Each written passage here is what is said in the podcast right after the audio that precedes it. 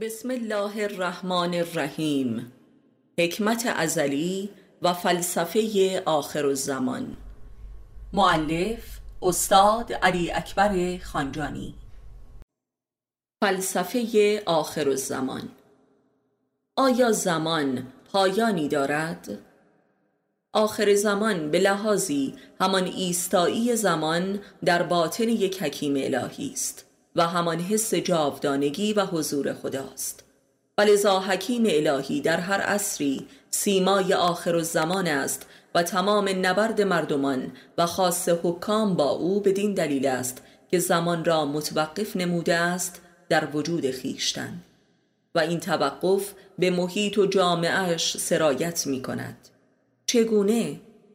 خود حکیم الهی مظهر انفعال و سکون و تسلیم و رضاست و این نشانه آخر زمان در وجود اوست و اما این تسلیم و رضا و انفعال محض که گاه وجود یک حکیم را مبدل به یک کوهی ساکن می سازد نه تنها محیط و انسانهای اطرافش و بلکه کل جهان را تحت تأثیر قرار می دهد.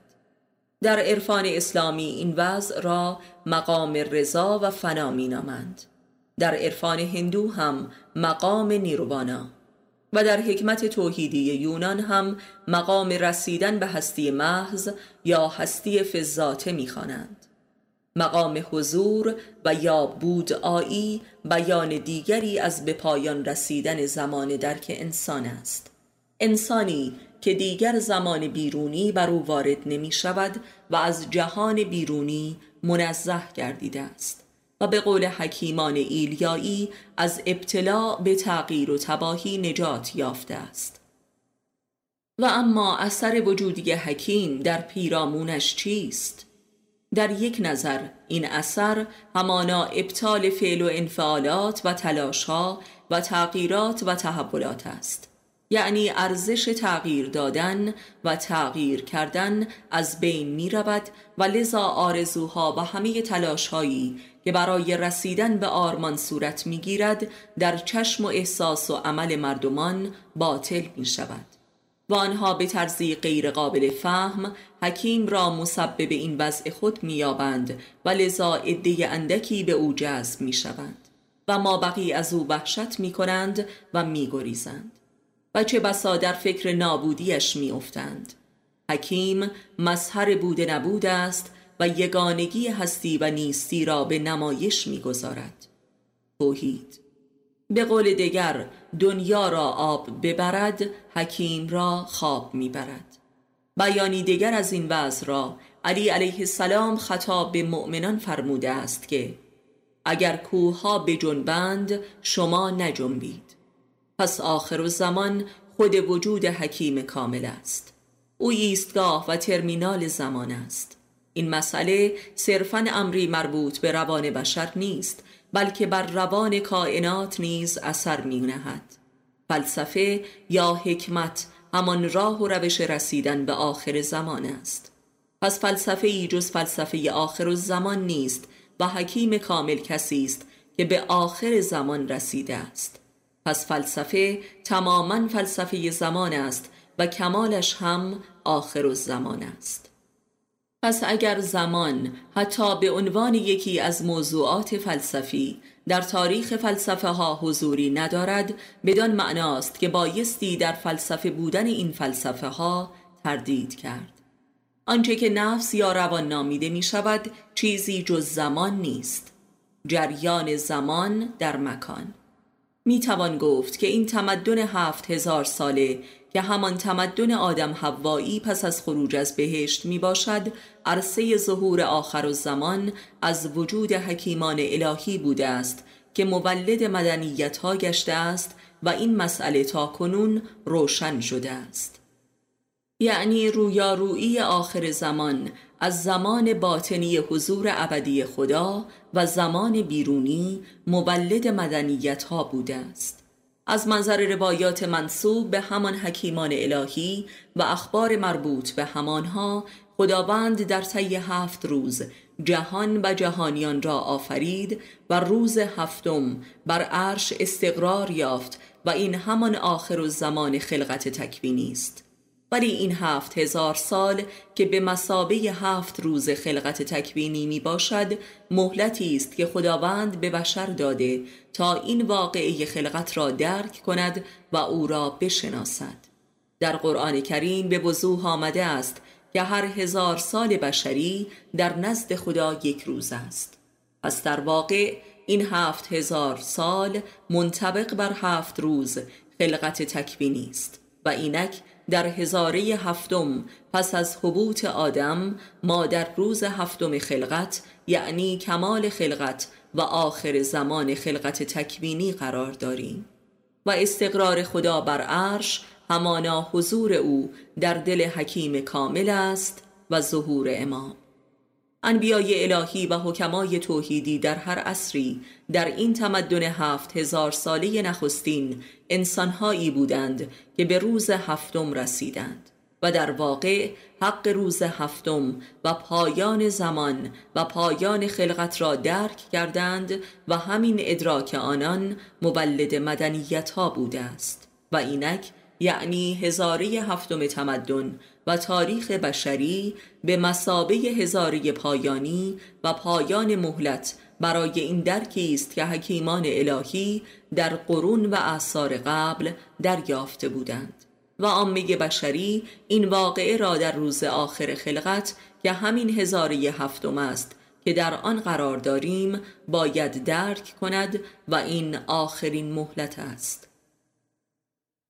رسیدن به روز هفتم همانا رسیدن به قایت خلقت و پایان زمان و آغاز انسانیت است و انبیای الهی نخستین کسانی بودند که به این حق رسیدند.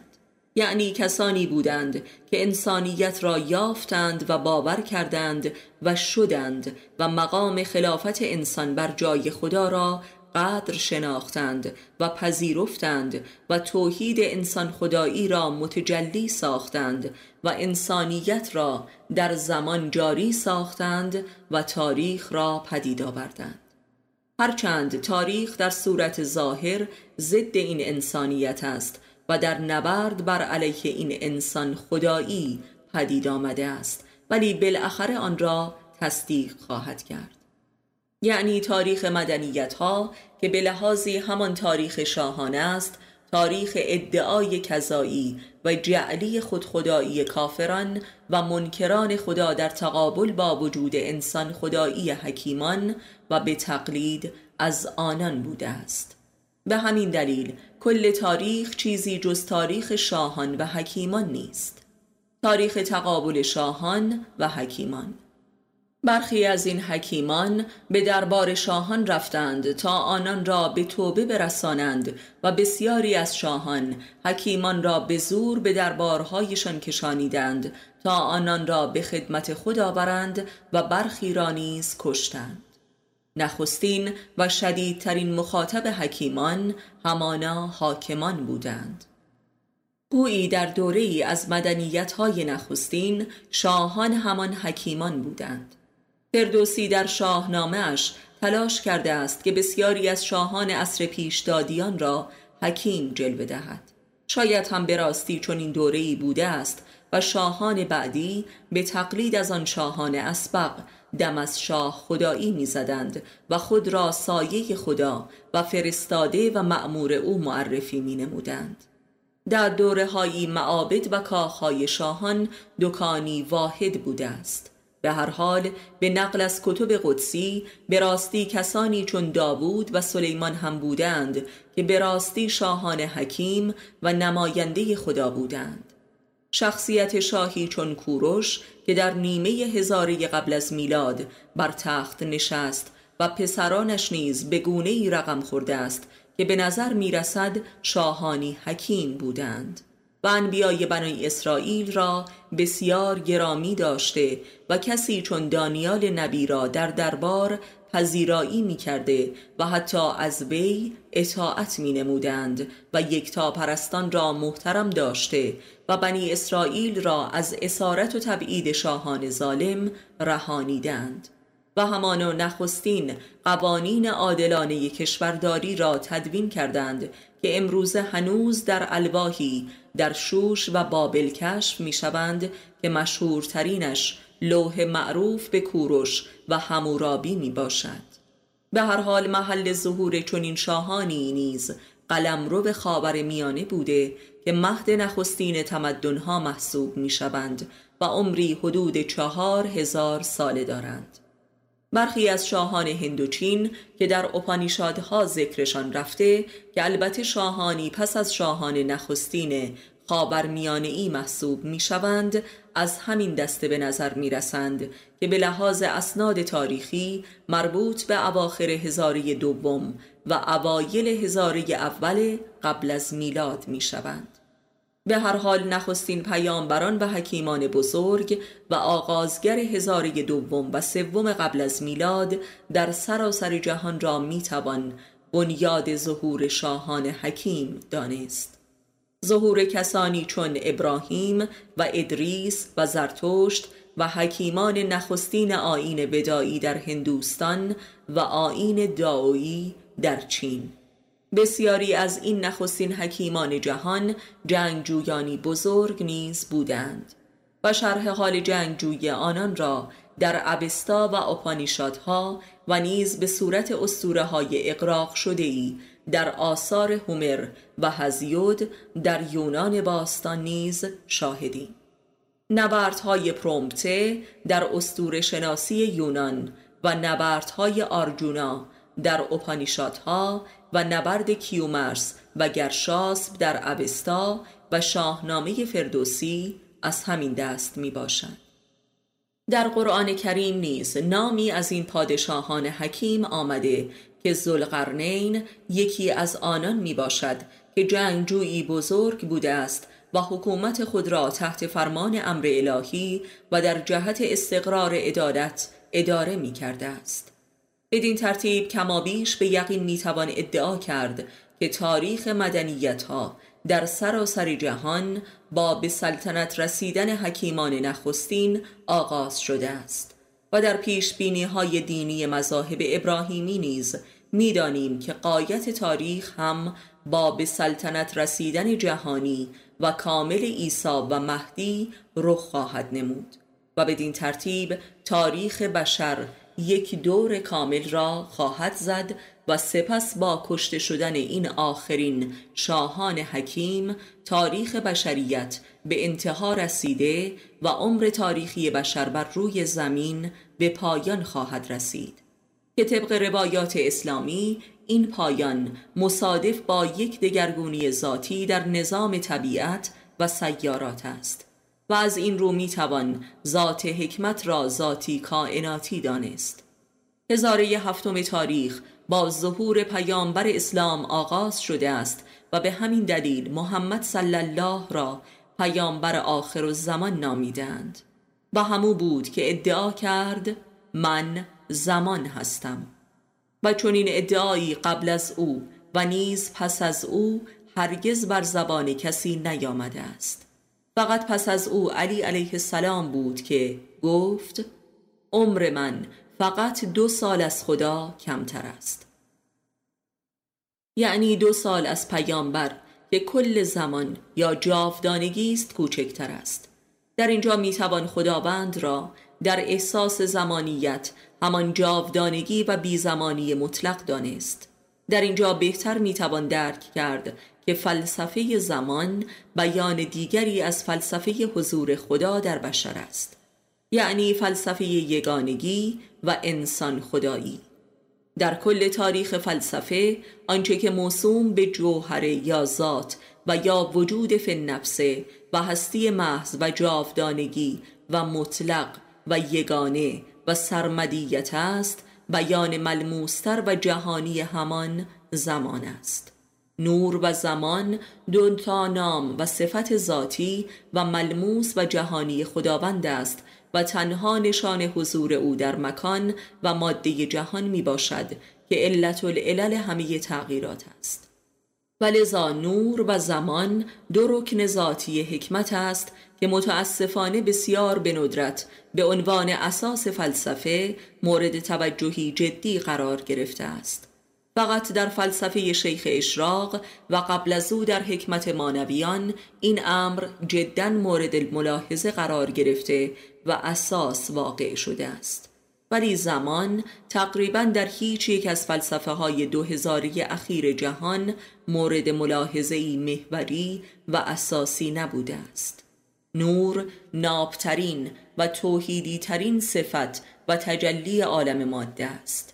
و زمان هم توحیدی ترین بیان و صفت از مکانیت و فضا و کیهان و کائنات لامتناهی می باشد با درک و اتحاد و یگان بینی این دو رکن ذاتی عالم وجود است که می توان به راستی فلسفی واقع بینانه و توحیدی و روحانی و انسانی ارائه نمود.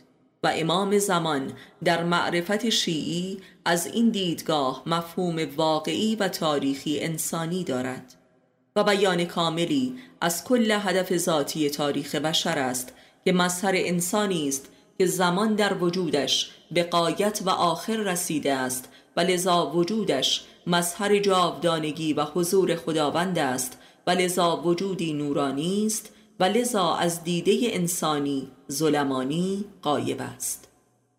قرآن کریم امام مبین را قطب عالم امکان می‌داند که گل جهان هستی بر مدار وجودش در گردش است.